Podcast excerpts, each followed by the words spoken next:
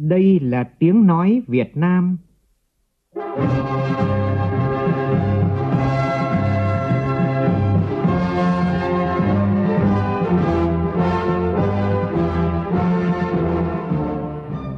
là tiếng nói Việt Nam, phát thanh từ Hà Nội, thủ đô nước Cộng hòa xã hội chủ nghĩa Việt Nam.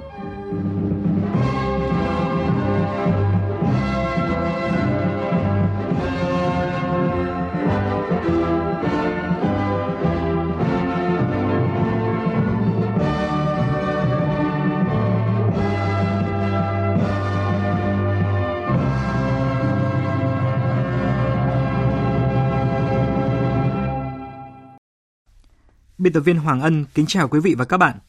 Mời quý vị cùng nghe chương trình Thời sự trưa của Đài Tiếng Nói Việt Nam với những nội dung chính sau đây.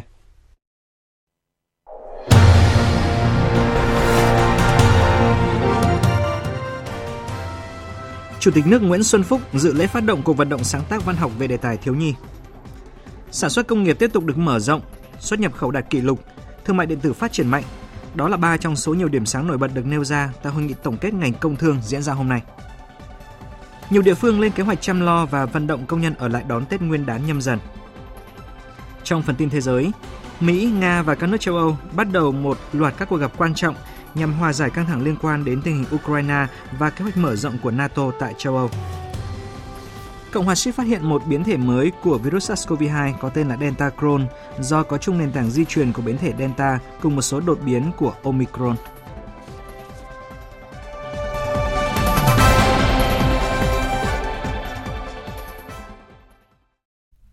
Bây giờ là nội dung chi tiết.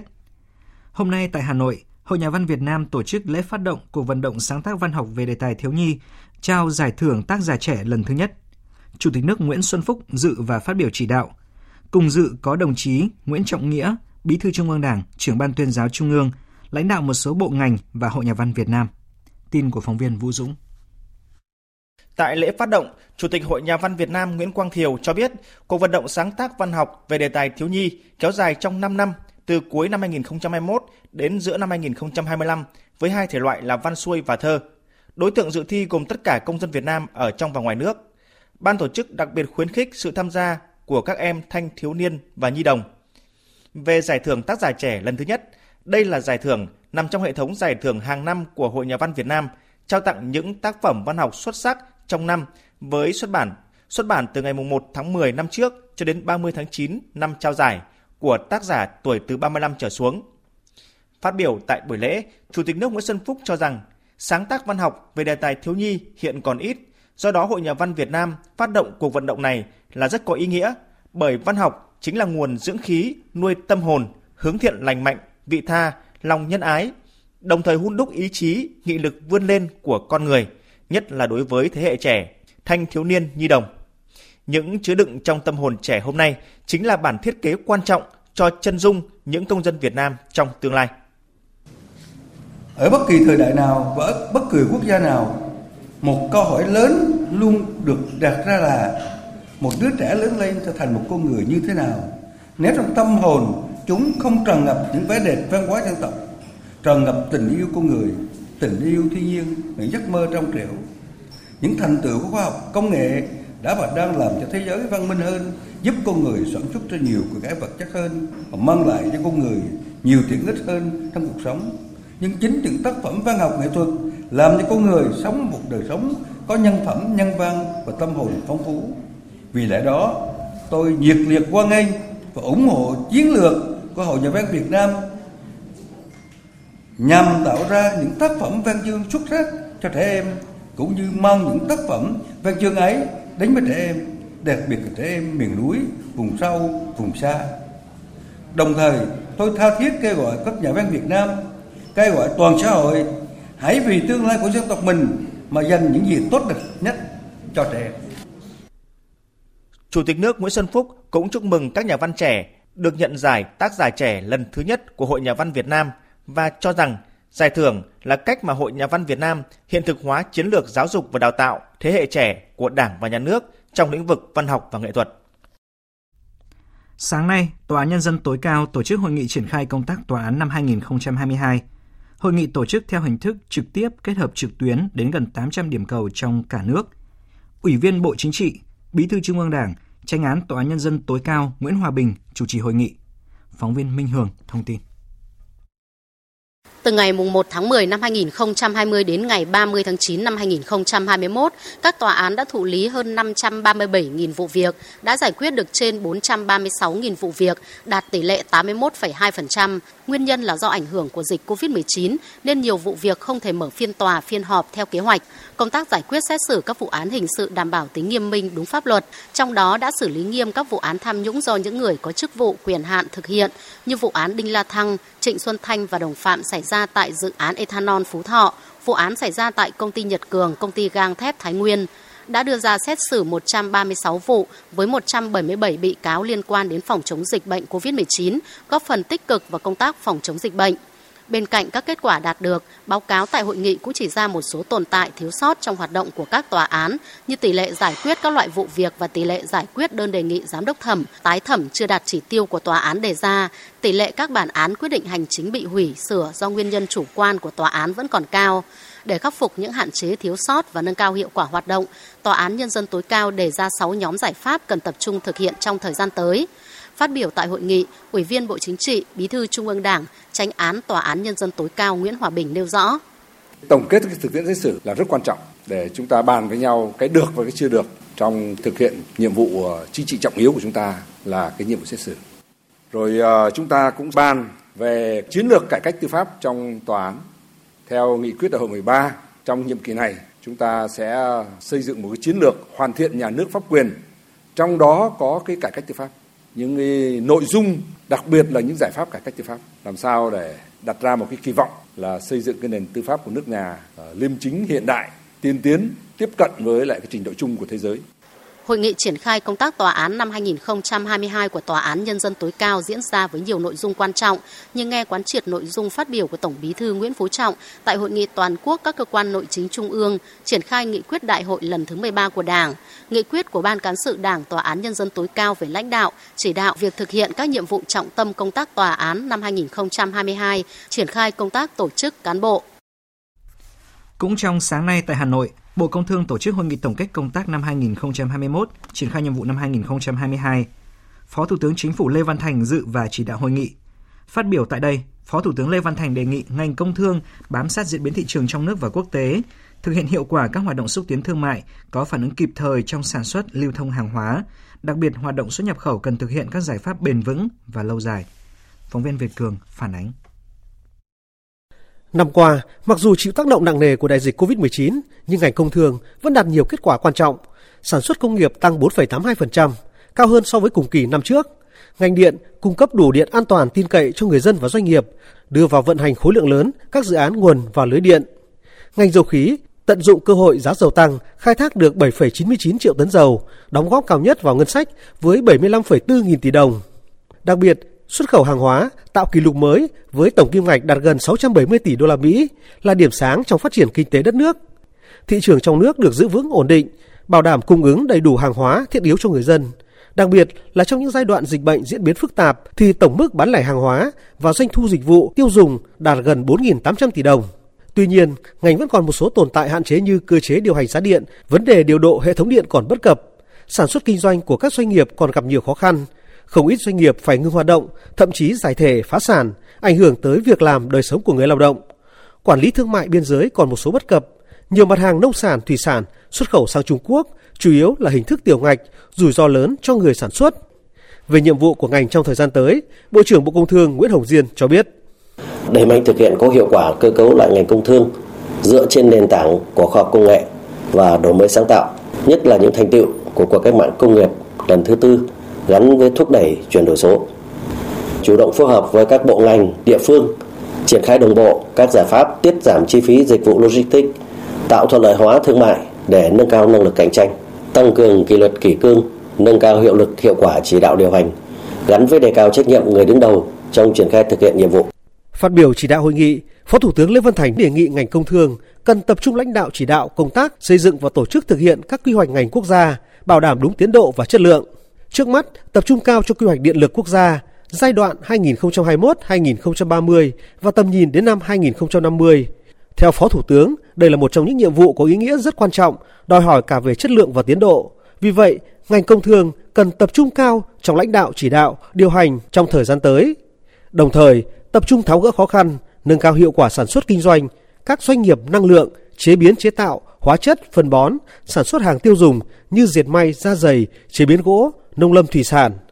Ngành công thương cần bám sát diễn biến thị trường trong nước và quốc tế, thực hiện hiệu quả các hoạt động xúc tiến thương mại, có phản ứng kịp thời trong sản xuất, lưu thông hàng hóa, đặc biệt hoạt động xuất nhập khẩu cần thực hiện các giải pháp bền vững, lâu dài, đánh giá toàn diện các tác động để tận dụng tối đa lợi thế của các hiệp định thương mại tự do FTA, đẩy mạnh xuất khẩu, đa dạng hóa thị trường, đa dạng hóa hàng hóa, nhất là các thị trường tiềm năng, thị trường truyền thống, giải quyết có hiệu quả những vướng mắc trong hoạt động thông quan hàng hóa, không để xảy ra hiện tượng ùn ứ tại cảng biển, cửa khẩu, nhất là các cửa khẩu Việt Nam và Trung Quốc như thời gian vừa qua.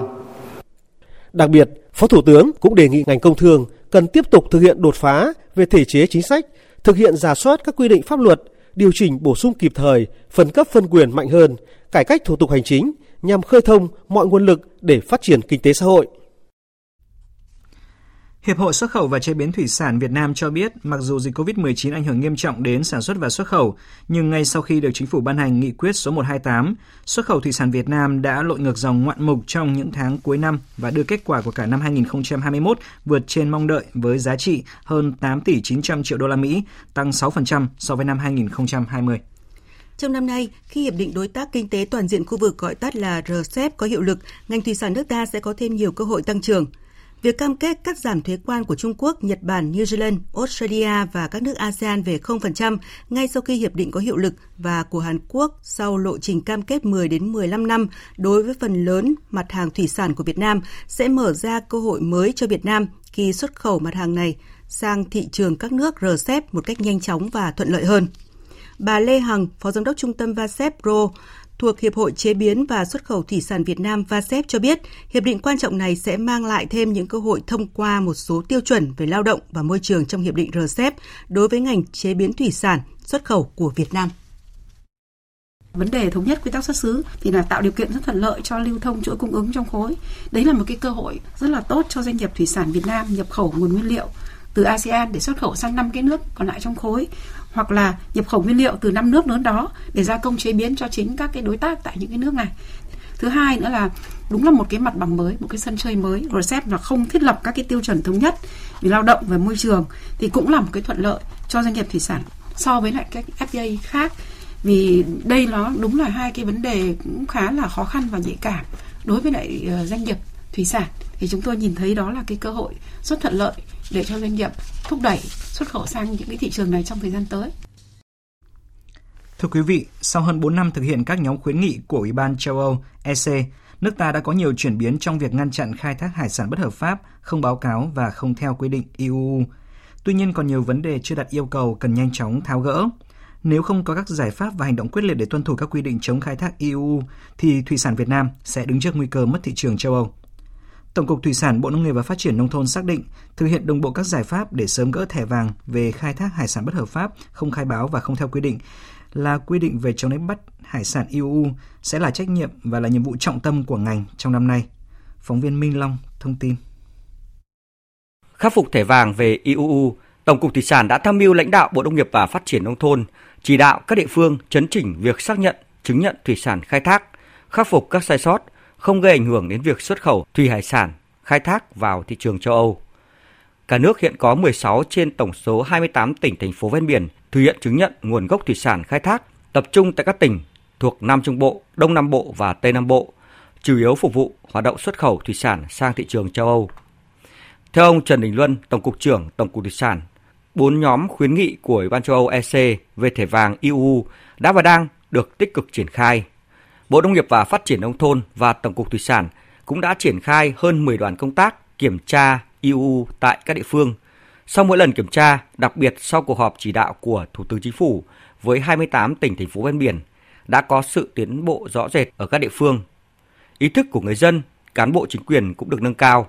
Ngư dân đã hình thành được ý thức nộp nhật ký khai thác và chỉ còn một bộ phận rất nhỏ cố tình vi phạm. Quan trọng hiện nay đó là cái thực thi pháp luật, triển khai các cái nội dung này trên thực tế. Ví dụ như là chúng ta đã tăng cường cái việc truy xuất nguồn gốc. Cái việc mà chúng ta quản lý cái đội tàu hiện nay, chúng ta thấy là cái số lượng tàu đã giảm và đúng theo như cái định hướng của chúng ta. Cái điều tra nguồn lợi hiện nay là trong cái chương trình mà đang trình chính phủ để chúng ta có một cái số lượng tổng thể về cái nguồn lợi để chúng ta cơ cấu lại cái đội tàu cho nó phù hợp đảm bảo ở đây là gì là cái hiệu quả và cái kết quả sản xuất của ngư dân phải được đảm bảo để từ đó bà con sẽ có một cái đời sống tốt hơn và tuân thủ quyền pháp luật tốt hơn. Theo tin của phóng viên Trần Hiếu tại khu vực đồng bằng sông Kiều Long, mô hình nuôi tôm càng xanh toàn đực trong ruộng lúa theo chuẩn Việt Gáp ở xã Khánh Thuận, huyện U Minh, tỉnh Cà Mau đã đem lại hiệu quả cao và thu nhập của người dân được nâng lên đáng kể. Gia đình bà Hồng Thị Nhanh ở ấp 9 xã Khánh Thuận, huyện U Minh, Cà Mau đã thu hoạch xong vụ tôm càng xanh toàn đợt xen canh trong ruộng lúa. Sản lượng tôm đạt hơn 300 kg. Ta cho mình 15 ngàn à, mà cũng được ba mấy triệu, được 33 gần 34 triệu. Lúa thì cũng nó nào cũng đỡ, cũng được cỡ 26 27 dạ đó. Bán cũng được ít thì chừa lại ăn ít dạ được 130 ngàn lúa. Đây là vụ mùa thứ hai Sở Khoa học Công nghệ tỉnh Cà Mau phối hợp Trung tâm giống nông nghiệp và Phòng Nông nghiệp Phát triển Nông thôn huyện U Minh triển khai mô hình nuôi tôm càng xanh toàn đực xen canh trong ruộng lúa theo tiêu chuẩn Việt Gáp cho người dân xã Khánh Thuận. Mô hình được triển khai tại 73 hộ dân với diện tích khoảng 100 hecta. Mỗi hộ tham gia được hỗ trợ 15.000 con giống và kỹ thuật trong suốt quá trình nuôi. Người dân làm vụ mùa lần này không chỉ được vụ tôm mà còn trúng cả vụ lúa. Bà Hồ Thị Năm chia sẻ. Nay thì lúa nó đạt hiệu quả cao rồi. Cái lý do năm đầu tiên mà con chưa kinh nghiệm đối với cái giống XT24 qua năm thứ hai thì có kinh nghiệm hơn tôm thì à, hôm nay à, thu nhập thì à, cao nhất thì cũng bốn mấy năm chục triệu Đa canh trên cùng đơn vị diện tích để tăng thu nhập luôn là mong mỏi của nhà nông. Mô hình sen tôm càng xanh toàn đợt trong ruộng lúa của cơ quan chức năng tỉnh Cà Mau triển khai tại xã Khánh Thuận, huyện U Minh đã giúp bà con hiện thực điều đó. Mô hình đang mở ra thêm một hướng đi cho người dân địa phương. Sở Nông nghiệp và Phát triển Nông thôn tỉnh Phú Thọ vừa phối hợp với Ủy ban Nhân dân huyện Đoan Hùng và Công ty Cổ phần Công nghệ Nông nghiệp hữu cơ Kim Hằng Lục Ngạn tổ chức xuất khẩu lô 40 tấn bưởi Đoan Hùng đầu tiên đi thị trường Cộng hòa Liên bang Nga. Bưởi xuất khẩu đều đạt tiêu chuẩn Việt Gáp, được sản xuất theo hướng hữu cơ, sử dụng phân bón và thuốc bảo vệ thực vật có nguồn gốc sinh học và thân thiện với môi trường. Đây là sự kiện quan trọng mở ra một giai đoạn mới, một thị trường mới, một tương lai mới cho cây bưởi và người nông dân trồng bưởi của huyện Đoan Hùng. Ủy ban nhân dân tỉnh Bắc Cạn vừa quyết định công nhận 39 sản phẩm ô cốp mới thuộc danh mục các sản phẩm xem xét trong đợt 1 năm 2021. Các sản phẩm ô cốp mới của Bắc Cạn chủ yếu thuộc lĩnh vực hàng thực phẩm xếp hạng từ 3 sao trở lên như là trà bí đao, mật ong rừng, gạo Nhật Japonica, trà hoa vàng hay là trà rào cổ lam. Bắc Cạn hiện có một sản phẩm đạt chứng nhận 5 sao, đó là miến rong Tài Hoan của Hợp tác xã Tài Hoan, xã Côn Minh, huyện Nari. Sản phẩm này được bán rộng rãi trên cả nước và đã xuất khẩu sang thị trường châu Âu. Nằm trong chuỗi các hoạt động Festival Lúa Gạo lần thứ 5 năm 2021 đang tổ chức tại Vĩnh Long, Hội thảo khoa học có chủ đề Sản phẩm ô cốp và phát triển ngành hàng lúa gạo, động lực quan trọng để phát triển nông thôn mới vừa diễn ra. Hội thảo có sự tham gia của các nhà khoa học, nhà quản lý đến từ các viện trường trong cả nước. Nhiều bất cập tại hội thảo đã được đưa ra thảo luận để chương trình ô cốp bứt phá đi lên trong thời gian tới. Phóng viên Tranh Tuy phản ánh. Các đại biểu cho rằng đây là chương trình mới liên quan đến nhiều lĩnh vực Do đó, giai đoạn đầu triển khai, một số địa phương còn nhiều lúng túng trong cách làm, xác định lợi thế, tiềm năng và chủ đề sản xuất. Hiện nay hầu hết các địa phương mới chỉ tập trung vào hoàn thiện các sản phẩm đã có, chưa quan tâm phát triển sản phẩm mới gắn với vùng nguyên liệu, đặc biệt là các làng nghề truyền thống. Để có thể đảm bảo uy tín chất lượng cho các sản phẩm ô cốp, ông Trần Thế Như Hiệp, Phó Viện trưởng Viện Khoa học và Công nghệ Cần Thơ cho rằng Một khi anh muốn nâng cấp thì việc đầu tiên là anh phải xác định được cái thiếu hụt, cái thiếu sót của sản phẩm. Mà cái thiếu hụt và cái thiếu sót đó nó thể hiện qua cái điểm của hội đồng tỉnh đã chấm. Ví dụ như là mình được 3 sao, thì người ta chấm cho mình là maximum của mình là 69 như vậy thì muốn lên 4 sao là phải bù thêm khoảng 10 điểm nữa. Và muốn lên 5 sao là phải bù thêm 10 điểm nữa. Muốn được 5 sao, bắt buộc sản phẩm đó phải xuất khẩu đi nước ngoài. Cái vấn đề thứ hai là các cái quy định mà của nhà nước về môi trường, về ghi nhãn vân vân, chúng ta phải tuân thủ đúng cái đó. Về nguồn lực triển khai chương trình, các đại biểu cũng cho rằng các địa phương đang gặp nhiều hạn chế, chủ yếu là lồng ghép, trong khi một số cơ chế hỗ trợ chưa được cụ thể hóa, chưa chú trọng đến phát triển chuỗi giá trị, vùng nguyên liệu và cơ sở quy trình chế biến, dẫn đến những khó khăn trong quá trình triển khai ở một số địa phương.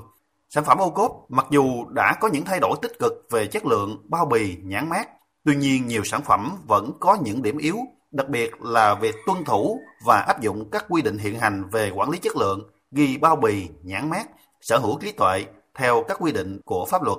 Việc tìm và hình thành ý tưởng cũng gặp rất nhiều khó khăn cho các địa phương. Ông Nguyễn Văn Liêm, Giám đốc Sở Nông nghiệp và Phát triển Nông thôn tỉnh Vĩnh Long cho biết. Ngành nông nghiệp ờ, rất là quan tâm đối với cái sản phẩm khởi nghiệp bởi vì ờ, cái sản phẩm này nó cũng ờ, được hình thành từ cái ý tưởng mới sáng tạo và nếu mà có tác động của chương trình ô cốp này đó thì nó sẽ giúp cho cái sản phẩm khởi nghiệp nó hoàn thiện hơn và nó cũng sẽ tác động rất là nhiều trong cái thực hiện đề án cơ cấu lại ngành nông nghiệp, nông nghiệp cũng như là xây dựng nông thôn mới.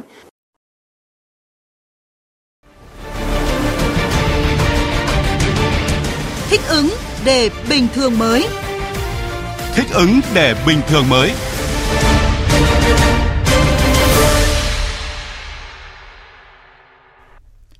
Theo thống kê từ Bộ Y tế, tại Hà Nội đã có 3 ngày liên tiếp ghi nhận trên 2.700 ca mắc COVID-19. Trong khi đó, sau nhiều tuần duy trì mức nguy cơ trung bình, lần đầu tiên dịch tại thành phố Hồ Chí Minh hạ cấp xuống cấp độ 1. Cũng tại thành phố Hồ Chí Minh có một vấn đề đáng chú ý. Các bệnh viện ở thành phố ghi nhận người đã khỏi COVID-19 phải đi khám các chuyên khoa sâu. Họ phải đối mặt với sự mệt mỏi, di chứng tim phổi và rối loạn tâm thần hậu COVID-19. Trên cả nước, trong số các trường hợp đang điều trị có hơn 6.300 ca nặng và hiện các địa phương đang đẩy nhanh tiêm vaccine mũi 3 cho người dân.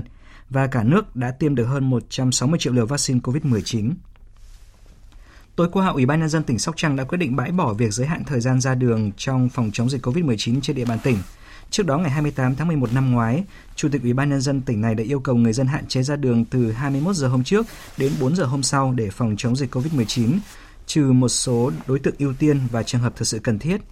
Việc bỏ giới hạn thời gian ra đường vào ban đêm sẽ tạo điều kiện cho người dân đi lại làm ăn, nhất là trong dịp Tết Nguyên đán sắp tới. Trước tình trạng dịch bệnh COVID-19 đang diễn biến phức tạp, Chủ tịch Ủy ban nhân dân tỉnh Bắc Giang vừa chỉ đạo các ngành chức năng trước Tết Nguyên đán 14 ngày phải hoàn thành tiêm cho công nhân trong và ngoài khu công nghiệp, trừ những trường hợp chưa đến hạn. Những địa bàn tập trung đông công nhân tiểu thương giáp danh với tỉnh Bắc Ninh, Hà Nội có khu cụm công nghiệp như là thành phố Bắc Giang, các huyện Hiệp Hòa, Yên Dũng, Việt Yên phải đẩy nhanh tiến độ tiêm bao phủ mũi 3. Lãnh đạo Ủy ban nhân dân tỉnh Bắc Giang cũng yêu cầu các doanh nghiệp và liên đoàn lao động à, vận động công nhân ở lại khu công nghiệp trong dịp Tết. Liên đoàn Lao động tỉnh Bình Dương cho biết dự kiến Tết nhâm dần 2022 này, toàn tỉnh có khoảng nửa triệu lao động ngoại tỉnh chọn ở lại địa phương này ăn Tết. Công đoàn và chính quyền Bình Dương sẽ chi hàng trăm tỷ đồng tiền mặt để chăm lo Tết cho đối tượng này. Phóng viên Kim Dung thường trú tại thành phố Hồ Chí Minh đưa tin. Qua khảo sát của các cấp công đoàn tỉnh Bình Dương, công nhân chọn ở lại vì e ngại dịch bệnh còn phức tạp, số khác bị giảm hoặc mất thu nhập do ngừng việc kéo dài. Trong số khoảng 500.000 người lao động ở lại Bình Dương đón Tết, có 24.000 người hoàn cảnh đặc biệt khó khăn. Liên đoàn Lao động tỉnh Bình Dương đã kiến nghị chính quyền tỉnh dành khoảng 12 tỷ đồng để hỗ trợ mỗi lao động ngoài tỉnh ở lại 500.000 đồng. Ngoài ra, Liên đoàn cũng sẽ chi hơn 190 tỷ đồng tiền mặt, hỗ trợ gần 640.000 lao động, mỗi người nhận 300.000 đồng. Cũng theo Liên đoàn Lao động tỉnh Bình Dương, do không tổ chức xe đưa đón công nhân về Tết, nên hơn 2.000 tỷ đồng chi phí này năm nay sẽ dành giúp đỡ lao động khó khăn. Bên cạnh đó, các cấp công đoàn cũng hỗ trợ những gia đình có người thân mất vì Covid-19, trong đó có 160 trẻ mồ côi do dịch được tặng mỗi em một số tiết kiệm 10 triệu đồng.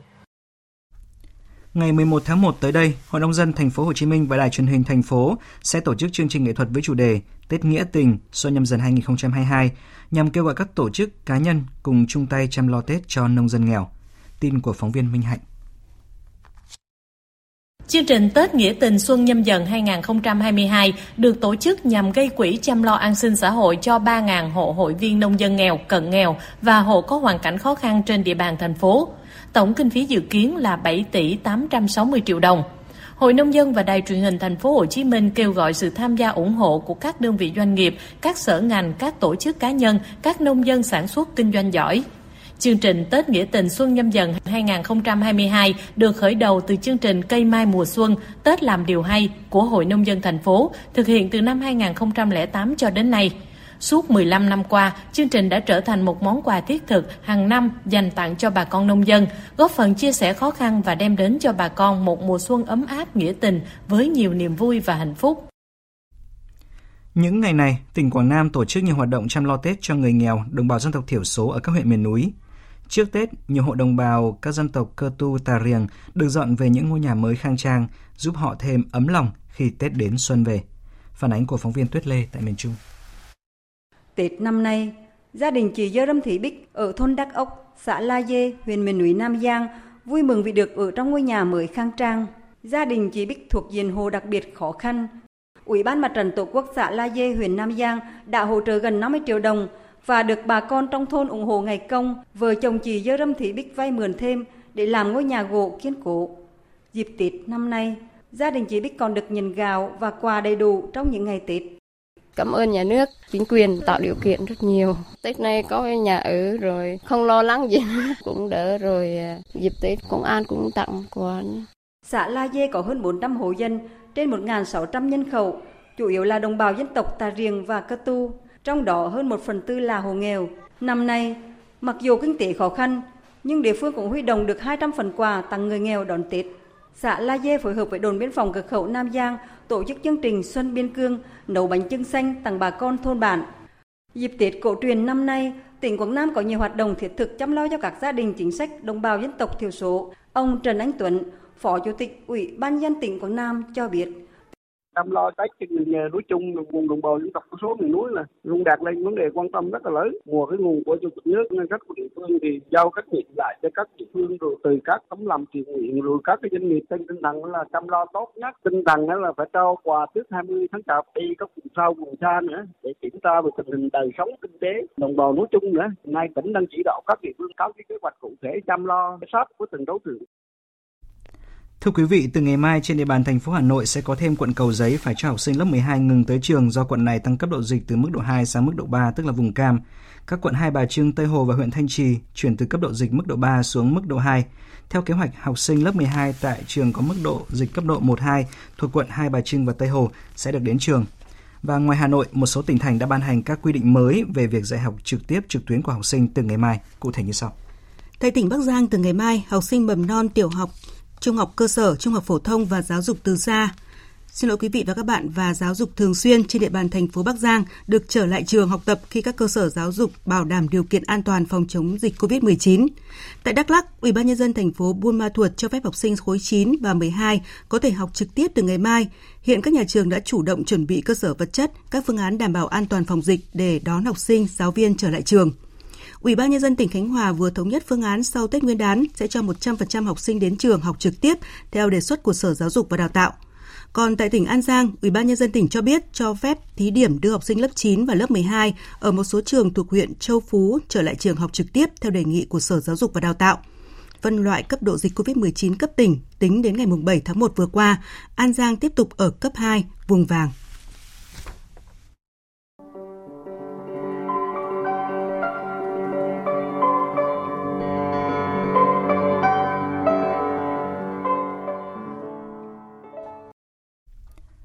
Thưa quý vị, hôm nay, thông tin từ Ban Bảo vệ chăm sóc sức khỏe cán bộ cho biết, đồng chí Nguyễn Côn, sinh năm 1916, nguyên Bí thư Trung ương Đảng, nguyên Phó Thủ tướng Chính phủ, sau một thời gian lâm bệnh, mặc dù được Đảng, Nhà nước, tập thể các giáo sư, bác sĩ tận tình cứu chữa, gia đình hết lòng chăm sóc, nhưng do tuổi cao, sức yếu, bệnh nặng, đồng chí đã từ trần vào hồi 7 giờ 15 phút ngày 9 tháng 1 năm 2022 tại Bệnh viện Trung ương Quân đội 108 Lễ viếng, lễ truy điệu, lễ an táng đồng chí Nguyễn Côn sẽ được thông báo sau. Đồng chí Nguyễn Côn quê quán tại Thanh Lâm, Thanh Trương, Nghệ An. Tháng 10 năm 1937, đồng chí Nguyễn Côn chính thức vào Đảng. Đồng chí Nguyễn Côn từng giữ các chức vụ Chủ tịch Ủy ban Khởi nghĩa huyện Thanh Trương, Sứ ủy viên Sứ ủy Trung Kỳ, Ủy viên Thường vụ Khu ủy Khu 5, Bí thư Ban Cán sự Cực Nam Trung Bộ, Phó Tổng Thanh tra, Thứ trưởng Bộ Kiến trúc, Phó chủ nhiệm Ủy ban Kế hoạch Nhà nước, chủ nhiệm Ủy ban Kế hoạch Nhà nước, Bí thư Trung ương Đảng, Phó Thủ tướng Chính phủ, Bộ trưởng Bộ Cơ khí và Luyện kim, trưởng ban Kinh tế Trung ương, trưởng đoàn chuyên gia kinh tế và văn hóa của chính phủ tại Campuchia. Đồng chí Nguyễn Côn được Đảng và Nhà nước trao tặng huân chương sao vàng năm 2007, huân chương Hồ Chí Minh năm 1996, huy hiệu 85 năm tuổi Đảng vào năm 2021.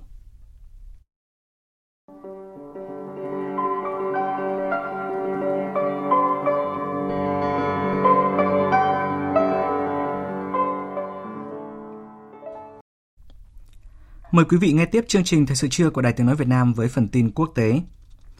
Vẫn còn cơ hội cho một giải pháp ngoại giao nếu Nga lựa chọn đối thoại.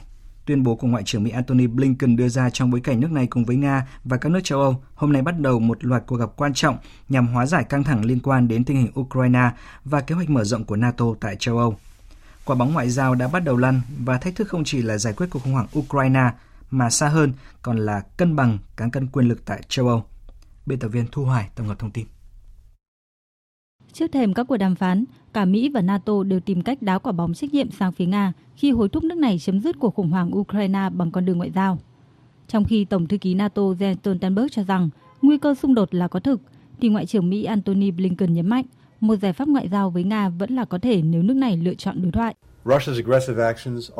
Các hành động gây hấn của Nga là mối đe dọa đối với hòa bình và an ninh ở châu Âu. Chúng tôi đã chuẩn bị sẵn sàng để đáp trả mạnh mẽ những hành động gây hấn hơn nữa của Nga, nhưng một giải pháp ngoại giao vẫn có thể thực hiện và sẽ tốt hơn nếu Nga lựa chọn. Cáo buộc Nga tăng cường quân sự gần biên giới Ukraine, Mỹ và các đồng minh phương Tây từ nhiều tuần nay đã đe dọa áp đặt các biện pháp trừng phạt chưa từng có nhằm vào Nga, cả về kinh tế, tài chính và chính trị. Trong khi đó, Moscow tới nay vẫn yêu cầu một cam kết mang tính ràng buộc pháp lý rằng NATO sẽ không mở rộng sang những nước cửa ngõ của Nga, bao gồm cả Ukraine. Người phát ngôn Bộ Ngoại giao Nga Maria Zakharova cho rằng trong các cuộc đàm phán, chúng tôi sẽ tìm kiếm sự đảm bảo pháp lý vững chắc của Mỹ, NATO đối với an ninh của Nga. Cụ thể là NATO sẽ không mở rộng về phía đông, cũng như triển khai các hệ thống vũ khí tới gần biên giới và đe dọa an ninh của Nga. Theo kế hoạch, các quan chức Nga và Mỹ sẽ bắt đầu gặp nhau tại Geneva từ hôm nay trước khi diễn ra cuộc họp Hội đồng NATO-Nga vào ngày 12 tháng 1 và cuộc họp của Tổ chức An ninh và Hợp tác châu Âu một ngày sau đó tại Bruxelles, Bỉ. Với việc công khai đưa ra những yêu cầu này, Nga đang muốn gửi đi thông điệp rõ ràng rằng an ninh của mình đang bị đe dọa sau 30 năm mở rộng không ngừng của NATO.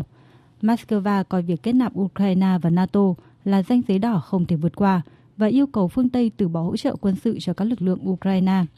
Theo các nhà phân tích, điều Nga mong muốn hiện nay không chỉ là những đảm bảo về an ninh mà còn cả tiếng nói trong những vấn đề liên quan tới an ninh tại châu Âu.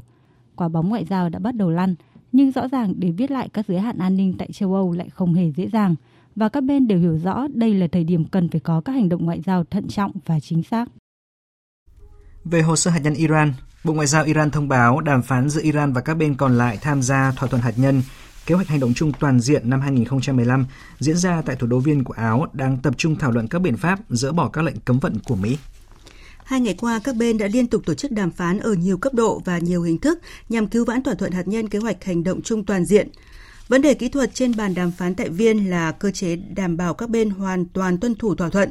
Một vấn đề khác cũng đang được bàn luận là gỡ bỏ các lệnh trừng phạt theo cách mà Iran có thể được hưởng lợi từ việc trừng phạt một cách có hiệu quả, thực tế và có thể kiểm chứng được – theo kế hoạch hành động chung toàn diện, Iran sẽ hạn chế chương trình hạt nhân, đổi lại việc Mỹ và phương Tây dỡ bỏ các biện pháp trừng phạt nhằm vào quốc gia này. Iran vừa tuyên bố áp đặt lệnh trừng phạt đối với 51 công dân Mỹ, trong đó có nhiều quan chức cấp cao để trả đũa vụ tướng Soleimani bị sát hại. Trong số 51 công dân Mỹ bị trừng phạt có hàng loạt các quan chức cấp cao của Mỹ như là Chủ tịch Hội đồng Tham mưu trưởng Liên quân Mỹ Mark Milley, Tư lệnh Bộ Chỉ huy Trung tâm Kenneth McKenzie, cựu Cố vấn An ninh Quốc gia Robert O'Brien. Hãng hàng không quốc gia Nga Aeroflot hôm nay thông báo ngừng bán vé các chuyến bay đến Kazakhstan trước ngày 20 tháng 1 trong bối cảnh tình hình bất ổn tại Kazakhstan vẫn tiếp diễn. Theo thông báo của hãng hàng không này, việc bán vé cho các chuyến bay từ Kazakhstan đến Nga cho đến ngày 21 tháng 1 cũng đã bị tạm dừng. Đồng thời tất cả các chuyến bay từ Nga đến Kazakhstan đã bán vé cho đến ngày 10, mùng 10 tháng 1 cũng sẽ bị hủy bỏ. Các hành khách của các chuyến bay bị hủy sẽ được hoàn lại chi phí hoặc lựa chọn thay đổi thời gian bay cho đến khi các đường bay được khôi phục. Hãng hàng không Aeroplot cũng đang thảo luận với cơ quan vận tải hàng không liên bang và Bộ Ngoại giao Nga để nhanh chóng khôi phục giao thông hàng không đến nước Cộng hòa Kazakhstan. Các nhà chức trách Kazakhstan khẳng định luật pháp và trật tự đã được khôi phục trên tất cả các khu vực của đất nước vào sáng ngày 7 tháng 1. Tuy nhiên, tình hình vẫn căng thẳng ở thành phố Almaty khi các vụ nổ súng vẫn liên tục diễn ra. Về tình hình dịch COVID-19 trên thế giới, theo thống kê của hãng AFP của Pháp hôm qua cho thấy trong tuần từ ngày 1 đến ngày 7 tháng 1 vừa qua, mỗi ngày thế giới ghi nhận trung bình là hơn 2 triệu ca mắc COVID-19 mới và con số này tăng gần gấp đôi trong vòng 10 ngày. Cộng hòa Ship vừa thông báo phát hiện biến thể mới của SARS-CoV-2 được đặt tên là Delta Crohn, nhưng mà hiện biến thể này thì không đáng quan ngại. Một nhóm nghiên cứu thuộc Phòng Thí nghiệm Công nghệ Sinh học và Virus phân tử tại Đại học Quốc gia Cộng hòa Ship dẫn đầu đã phát hiện ra biến thể Delta Crohn này. Biến thể mới của SARS-CoV-2 có chung nền tảng di truyền của biến thể Delta cùng với một số đột biến của Omicron, do đó nó được đặt tên là Delta Crohn. Theo Bộ trưởng Y tế Cộng hòa Ship, biến thể mới này hiện không đáng quan ngại. Liên quan đến tay vợt số 1 thế giới Novak Djokovic gây nhiều tranh cãi, mới đây, luật sư của tay vợt số 1 thế giới này đã gửi thông tin tới tòa án Australia cho biết trước khi lên đường tới tham dự giải quần vợt Australia mở rộng, Novak Djokovic đã nhận được thư của Bộ Nội vụ Australia, trong đó khẳng định anh đủ điều kiện nhập cảnh. Việt Nga, phóng viên Đài tiếng nói Việt Nam thường trú tại Australia thông tin. Theo lệnh của Tòa án Liên bang Australia tại thành phố Melbourne, hôm nay, luật sư của tay vợt Novak Djokovic đã gửi tới tòa án các thông tin liên quan đến việc xin thị thực nhập cảnh của Djokovic. Trong các tài liệu này có hai thông tin đáng chú ý. Thứ nhất là Liên đoàn Tennis Australia đã cấp quyền miễn trừ việc tiêm vaccine ngừa COVID-19 cho Novak Djokovic vào ngày 30 tháng 12, do tay vợt này bị COVID-19 vào ngày 16 tháng 12 vừa qua và không bị sốt hay có các triệu chứng hô hấp trong vòng 72 giờ trước đó. Tiếp đó đến ngày 1 tháng 1 năm 2022, Djokovic đã nhận được một lá thư của Bộ Nội vụ Australia trong đó khẳng định tay vợt này đủ điều kiện để không phải cách ly khi nhập cảnh vào Australia. Tuy nhiên, đến đêm ngày 5 tháng 1, khi Novak Djokovic đến Australia, thị thực nhập cảnh của anh đã bị hủy và sau đó anh được chuyển đến tạm giữ ở khách sạn cách ly trong lúc chờ phán quyết của tòa án. Tuy nhiên, đây mới chỉ là thông tin từ phía tay vợt Djokovic. Trước 8 giờ tối ngày hôm nay, Bộ trưởng Nội vụ Australia Karen Andrews sẽ phải gửi phản hồi về các thông tin mà luật sư của Djokovic tới tòa. Ngày thứ hai, mùng 10 tháng 1, tòa án sẽ tổ chức phiên điều trần về vụ việc này. Theo truyền thông Australia, có ít nhất 3 người tham dự giải quần vợt Australia mở rộng được cấp miễn trừ y tế, không phải cách ly khi nhập cảnh vào nước này. Dự kiến trong tuần tới có thể tiếp tục có người được miễn trừ cách ly, nhập cảnh vào Australia để tham dự giải Australia mở rộng. Cho đến lúc này, vẫn chưa rõ Djokovic và những người được miễn cách ly khi nhập cảnh có thể tham dự giải đấu này hay không.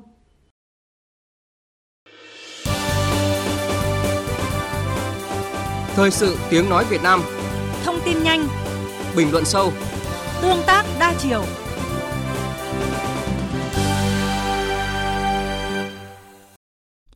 Thưa quý vị, được Đảng, Nhà nước quan tâm, những chuyến tàu chở hàng hóa qua Tết lại lên đường đến với huyện đảo Trường Sa mỗi dịp cuối năm để quân dân nơi đây có một cái Tết đủ đầy, mang hương vị, hơi ấm của đất liền.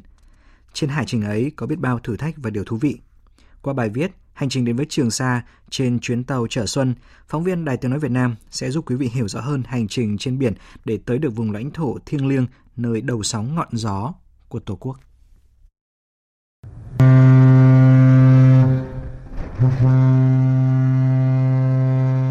Sau hồi còi dài tạm biệt đất liền, tàu Trường Sa 571 thuộc Hải đội 411, Lữ đoàn 955 rời quân cảng Cam Ranh đưa đoàn công tác chúng tôi tới chúc Tết quân dân các điểm đảo Trường Sa.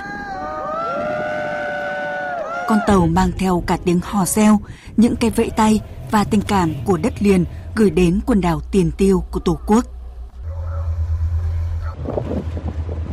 Càng đi xa đất liền, tiếng sóng vỗ mạnh hơn, tiếng nói cười ít dần.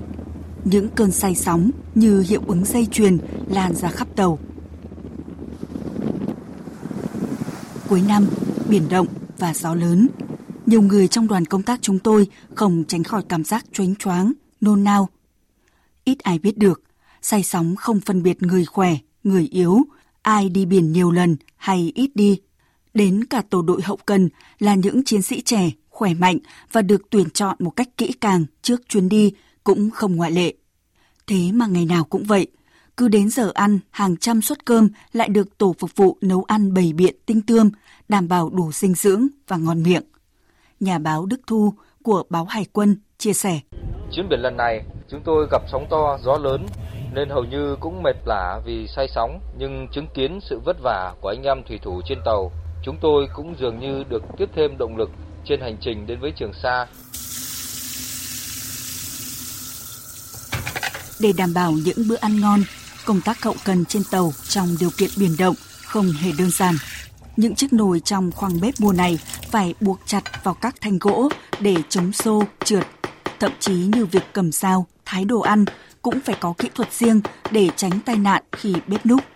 Còn theo anh Trần Nam Giang, nhân viên quản lý tổ đội phục vụ trên tàu, việc sử dụng thực phẩm chế biến món ăn cũng cần có bí kíp riêng. Ừ, với cái kinh nghiệm của tôi đi ờ, cùng 4 đến 5 năm ờ, trong ờ, những cái chuyến hành trình ra Trường Sa rồi thì để bảo đảm được cái bữa cơm ngon, chúng tôi sẽ là sử dụng kiểu cuốn chiếu. Ví dụ như những cái loài rau mà nhanh hỏng thì chúng tôi sẽ dùng trước và tươi. Sau đó chúng tôi sẽ sử dụng đến các cái thực phẩm bảo quản được lâu hơn. Hai này là trong quá trình chế biến ấy, chúng tôi sẽ phân chia theo từng kíp làm sao để bảo đảm cho kịp thời gian để phục vụ một cái quân số nó tốt nhất. Nhiệm vụ chính của tàu 571 là đưa đoàn công tác ra chúc Tết Trường Sa. Bên cạnh các mặt hàng thiết yếu, tàu còn chở theo cành mai, cây quất, lá song, gạo nếp, lợn sống, bánh mứt kẹo, mang hương vị Tết của đất liền tới đảo xa. Trên chuyến tàu ra Trường Sa lần này còn có rất nhiều cây xanh tặng các đảo khắc phục hậu quả của cơn bão số 9 vừa qua. Những món quà đặc biệt này được thủy thủ tàu nâng niu, giữ gìn. Thiếu tá Trần Hữu Hào, Phó chủ nhiệm hậu cần lữ đoàn 146, vùng 4 Hải quân, cho biết.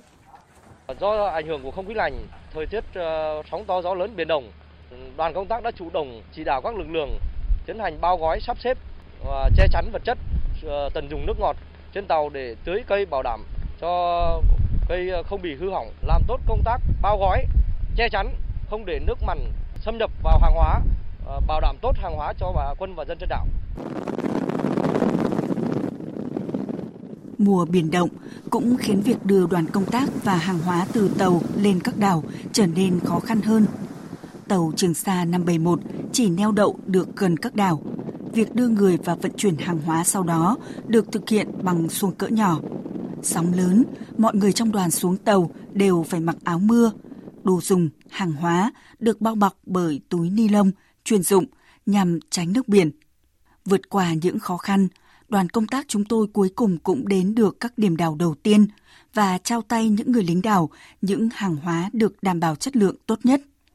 Tận tay nhận những món quà từ đất liền, chính trị viên đảo Đá Nam Hoàng Kim Lâm không giấu được xúc động. Đối với à, cán bộ chiến sĩ của đảo, khi à, nhận được những món quà từ đất liền gửi ra, thì bản thân chúng tôi cảm thấy ấm lòng hơn, cảm giác như chúng tôi được gần với gia đình hơn, với quê hương hơn, những món quà thân thuộc trong cái giai đoạn mà thực hiện nhiệm vụ tại đảo. Niềm xúc động của cán bộ chiến sĩ và người dân trên các đảo tại Trường Sa khi nhận được những món quà mùa xuân của đất liền cũng chính là niềm vui của đoàn công tác chúng tôi, của những thủy thủ tàu 571 đang chờ mùa xuân ra tới các điểm đảo nơi đầu sóng ngọn gió thiêng liêng của Tổ quốc. Nắng trường xa, đốt cháy thịt da, đốt lá phong ba, lá bàng thành màu hóa gạo, mưa trường xa, vốn thương đồng đánh, chợt đến chợt đi, hạt nỗi hạt chi. Quý vị và các bạn vừa nghe bài viết Hành trình đến với Trường Sa trên chuyến tàu Chở Xuân. Tiếp ngay sau đây, các biên tập viên quốc tế sẽ điểm lại tình hình thế giới thông qua những con số và phát ngôn ấn tượng. Mời quý vị và các bạn cùng nghe. Những phát ngôn ấn tượng, những con số đáng chú ý. Террористы по-прежнему các hoạt động khủng bố liên tiếp diễn ra những ngày qua, các tay súng vẫn chưa muốn hạ vũ khí. Cuộc chiến chống lại khủng bố phải được truy đuổi đến cùng. Ai không đầu hàng sẽ bị tiêu diệt. Đây là lời kêu gọi của Tổng thống Kazakhstan Kobayev trong bối cảnh quốc gia Trung Á này đã có một tuần chìm trong biểu tình, bạo loạn. Tổng thống đã phải ban bố tình trạng khẩn cấp với đến sự hỗ trợ của Tổ chức Hiệp ước An ninh Tập thể, giải tán chính phủ nhằm xoa dịu cơn giận dữ bắt đầu từ việc giá nhiên liệu tăng cao đến yêu cầu về chính trị. Trong tuần, Triều Tiên cho biết đã phóng thử thành công một tên lửa siêu thanh đánh trúng mục tiêu cách 700 km. Động thái này được cho sẽ mở màn một năm đàm phán khó khăn với các nước, đặc biệt là với Mỹ trong vấn đề hạt nhân. Ngay sau vụ phóng thử tên lửa, Tổng thống Hàn Quốc Moon Jae-in bày tỏ quan ngại và kêu gọi đối thoại. Triều Tiên đã bắn thử một tên lửa đạn đạo, gây ra những quan ngại về căng thẳng quan hệ liên triều, nhưng chúng ta không nên từ bỏ hy vọng đối thoại. Nếu cả hai miền cùng xây dựng lòng tin lẫn nhau, hòa bình sẽ sớm đến gần hơn với chúng ta. 5 tháng là khoảng thời gian chính phủ Myanmar tuyên bố ngừng bắn với các tổ chức các sắc tộc có vũ trang. Đây là tuyên bố được Chủ tịch Hội đồng điều hành nhà nước Myanmar, Thống tướng Min Aung Hlaing đưa ra trong thông cáo chung về chuyến thăm của Thủ tướng Campuchia Hun Sen đến Myanmar. Đây được đánh giá là bước đi quan trọng để thực hiện đồng thuận 5 điểm của ASEAN về cuộc khủng hoảng ở Myanmar. Mỹ và Nhật Bản đang xúc tiến một thỏa thuận mới về nghiên cứu và phát triển quốc phòng nhằm chống lại các mối đe dọa về an ninh, bao gồm cả hệ thống siêu thanh và các căn cứ quân sự trên không gian. Đồng thời, hai bên sẽ ký thỏa thuận mới kéo dài 5 năm, bao gồm việc tiếp tục hiện diện quân đội Mỹ tại Nhật Bản. Đây là tuyên bố của Ngoại trưởng Mỹ Antony Blinken sau cuộc họp trực tuyến của Ủy ban tham vấn an ninh Nhật Mỹ, còn gọi là Hội nghị 2 cộng 2, diễn ra trong tuần. Cuộc gặp Mỹ-Nhật diễn ra chỉ một ngày sau khi Nhật Bản ký một thỏa thuận an ninh lịch sử với Australia. Theo đó, thỏa thuận tiếp cận đối ứng đạt được trong cuộc họp trực tuyến giữa Thủ tướng Nhật Bản Fumio Kishida và Thủ tướng Australia Scott Morrison hôm thứ Năm. Thỏa thuận này được cho sẽ đổ thêm dầu vào lửa của cạnh tranh Mỹ-Trung vốn đang nóng bỏng bởi sẽ tạo điều kiện cho việc triển khai các lực lượng của hai nước cũng như dự báo nhiều cuộc tập trận quân sự chung. Ngày 6 tháng 1 đánh dấu tròn một năm xảy ra vụ bạo loạn ở đồi Capitol của những người biểu tình ủng hộ cựu Tổng thống Mỹ Donald Trump. Trong bài phát biểu nhân dịp này, Tổng thống Mỹ Joe Biden kêu gọi người dân đoàn kết và rằng sự kiện này không phải đánh dấu sự chấm dứt của nền dân chủ, mà đó là sự khởi đầu của một thời kỳ phục hưng của tự do và công bằng. 5% là mức lạm phát cao kỷ lục của khu vực đồng tiền chung châu Âu Eurozone trong tháng 12 vừa qua so với cùng kỳ năm 2020. Theo cơ quan thống kê châu Âu, đây là mức lạm phát cao nhất kể từ năm 1997, phản ánh tác động từ việc giá năng lượng tăng vọt 2 triệu ca mắc mới trung bình mỗi ngày trên toàn cầu là con số mà Tổ chức Y tế Thế giới WHO xác nhận trong tuần, khiến tổng số ca mắc mới tăng tới hơn 70% so với tuần trước đó. Tuy nhiên, số ca tử vong mới đã giảm 10%. Dù vậy, Tổng Giám đốc Tổ chức Y tế Thế giới Tedros vẫn cảnh báo. Mặc dù biến thể Omicron có vẻ như ít nghiêm trọng hơn so với biến thể Delta, nhưng điều này không có nghĩa là nên xếp loại Omicron là dạng nhẹ. Cũng giống như các biến thể khác, Omicron cũng khiến nhiều người nhập viện và nhiều người tử vong.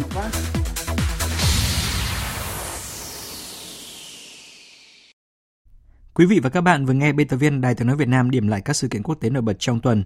Phần cuối của chương trình thời sự trưa nay sẽ là những thông tin thể thao và thời tiết.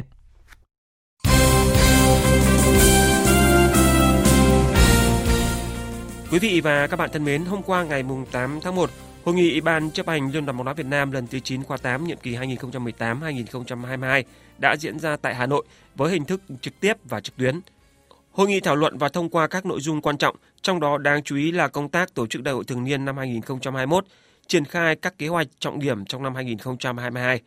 Hội nghị đã lắng nghe thảo luận và biểu quyết thông qua các báo cáo về dự kiến kế hoạch thi đấu các giải bóng đá chuyên nghiệp quốc gia, dự kiến kế hoạch thi đấu các giải bóng đá ngoài chuyên nghiệp quốc gia 2022, thống nhất xuất lên xuống hạng của các giải bóng đá chuyên nghiệp ngoài chuyên nghiệp quốc gia 2022, giao ban chấp hành phê duyệt điều lệ khung các giải bóng đá ngoài chuyên nghiệp quốc gia và ủy quyền cho thường trực ban chấp hành phê duyệt điều chỉnh điều lệ khi có phát sinh trong quá trình tổ chức giải, thông qua báo cáo tình hình tài trợ năm 2021 và thông qua dự toán tài chính trong năm 2022.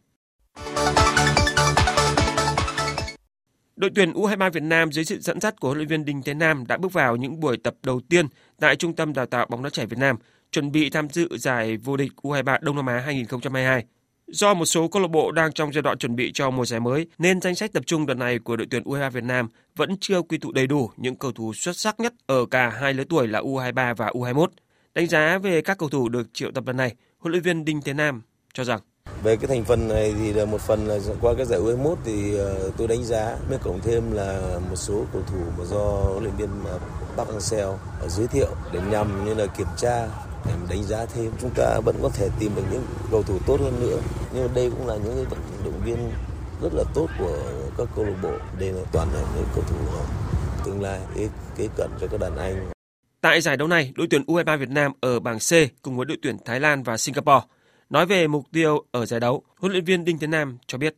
Còn mục tiêu của chúng tôi thì tức là phải phấn đấu hết mình, đã thi đấu là phải có thành tích, cộng thêm qua cái giải đấu thì và tìm thêm những nhân tố mới để bổ sung cho, cho đội tuyển để chuẩn bị ờ, SEA Games của ờ, ở Việt Nam và cũng như là SEA Games sắp tới.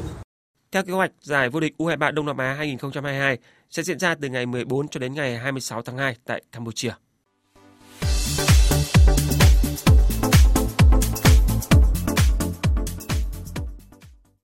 Để chuẩn bị cho mùa giải mới, câu lạc bộ Sông Lam Nghệ An đã mở kết chiêu mộ những ngôi sao của tuyển Việt Nam như là Trọng Hoàng, Quế Ngọc Hải từ câu lạc bộ Viettel với các bản hợp đồng bom tấn.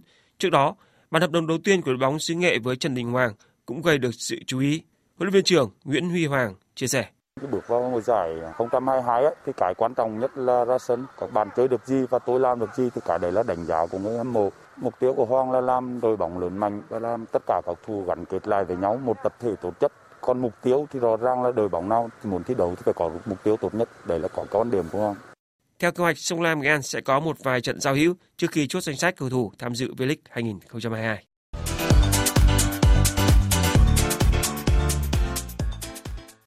Quý vị và các bạn thân mến, tại vòng 20 La Liga diễn ra vào dạng sáng nay, mùng 9 tháng 1, nếu như câu lạc bộ Real Madrid thắng đậm Valencia với tỷ số 4-1, thì Barca đã bị Granada cầm hòa một đều sau khi Gavi nhận thẻ đỏ.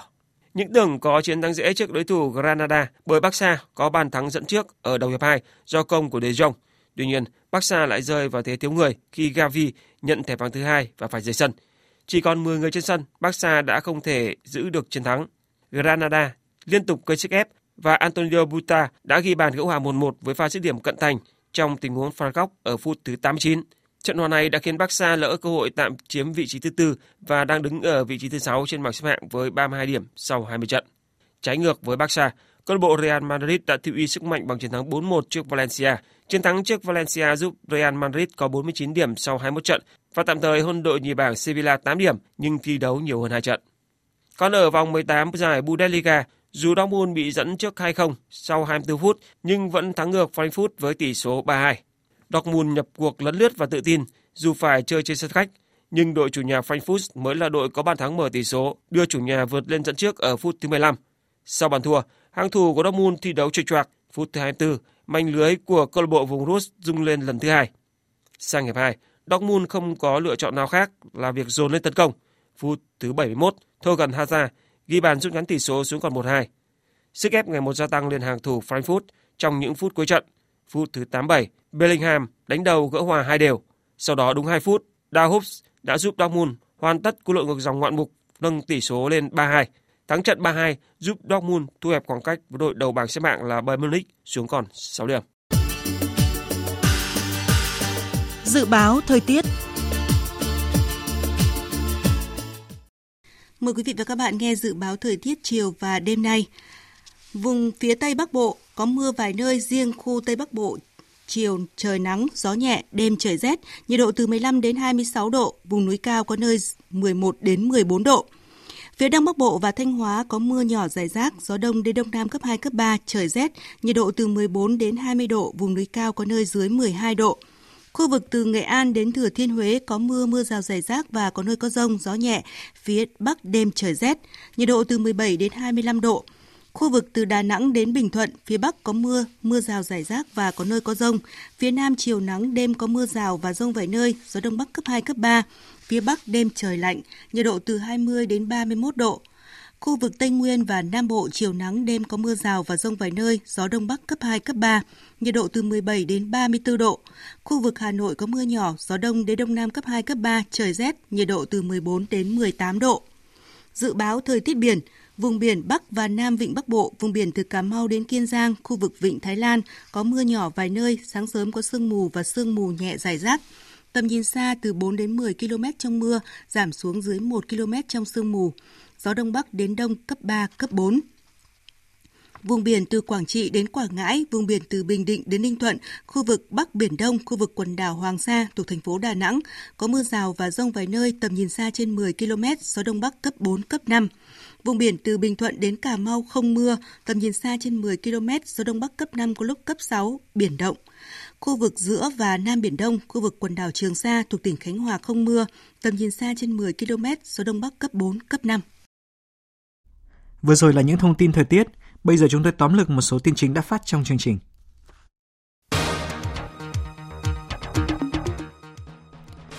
Sản xuất công nghiệp tiếp tục được mở rộng, xuất nhập khẩu đạt kỷ lục, thương mại điện tử phát triển mạnh. Đó là ba trong số nhiều điểm sáng được uh, nêu bật tại hội nghị tổng kết ngành công thương diễn ra hôm nay. Tiến trình trở lại bình thường mới có thêm những tín hiệu khả quan khi nhiều địa phương trên cả nước à, triển khai nhanh tiêm vaccine mũi 3 cho người dân. Hiện cả nước đã tiêm được hơn 160 triệu liều vaccine COVID-19. Từ ngày mai, nhiều địa phương sẽ cho học sinh một số khối lớp đến trường học trực tiếp. Mỹ, Nga và các nước châu Âu bắt đầu một loạt cuộc gặp quan trọng nhằm hóa giải căng thẳng liên quan đến tình hình Ukraine và kế hoạch mở rộng của NATO tại châu Âu. Quả bóng ngoại giao đã bắt đầu lăn, song rõ ràng để viết lại các giới hạn an ninh tại châu Âu lại không hề dễ dàng và các bên đều hiểu rõ đây là thời điểm cần phải có các hoạt động ngoại giao thận trọng và chính xác. Các nhà khoa học tại Cộng hòa Síp phát hiện ra một biến thể mới của virus SARS-CoV-2 có chung nền tảng di truyền của biến thể Delta cùng với một số đột biến của Omicron, do đó nó được đặt tên là Deltacron. Tuy nhiên, giới chức y tế của Cộng hòa Síp cho biết hiện biến thể này không đáng quan ngại.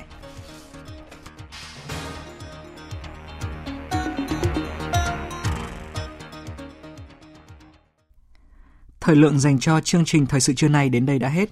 Chương trình do các biên tập viên Hoàng Ân, Thu Hằng, Hằng Nga biên soạn và thực hiện với sự tham gia của kỹ thuật viên Văn Quang, chịu trách nhiệm nội dung Hoàng Trung Dũng. Xin kính chào tạm biệt và hẹn gặp lại quý vị trong những chương trình sau.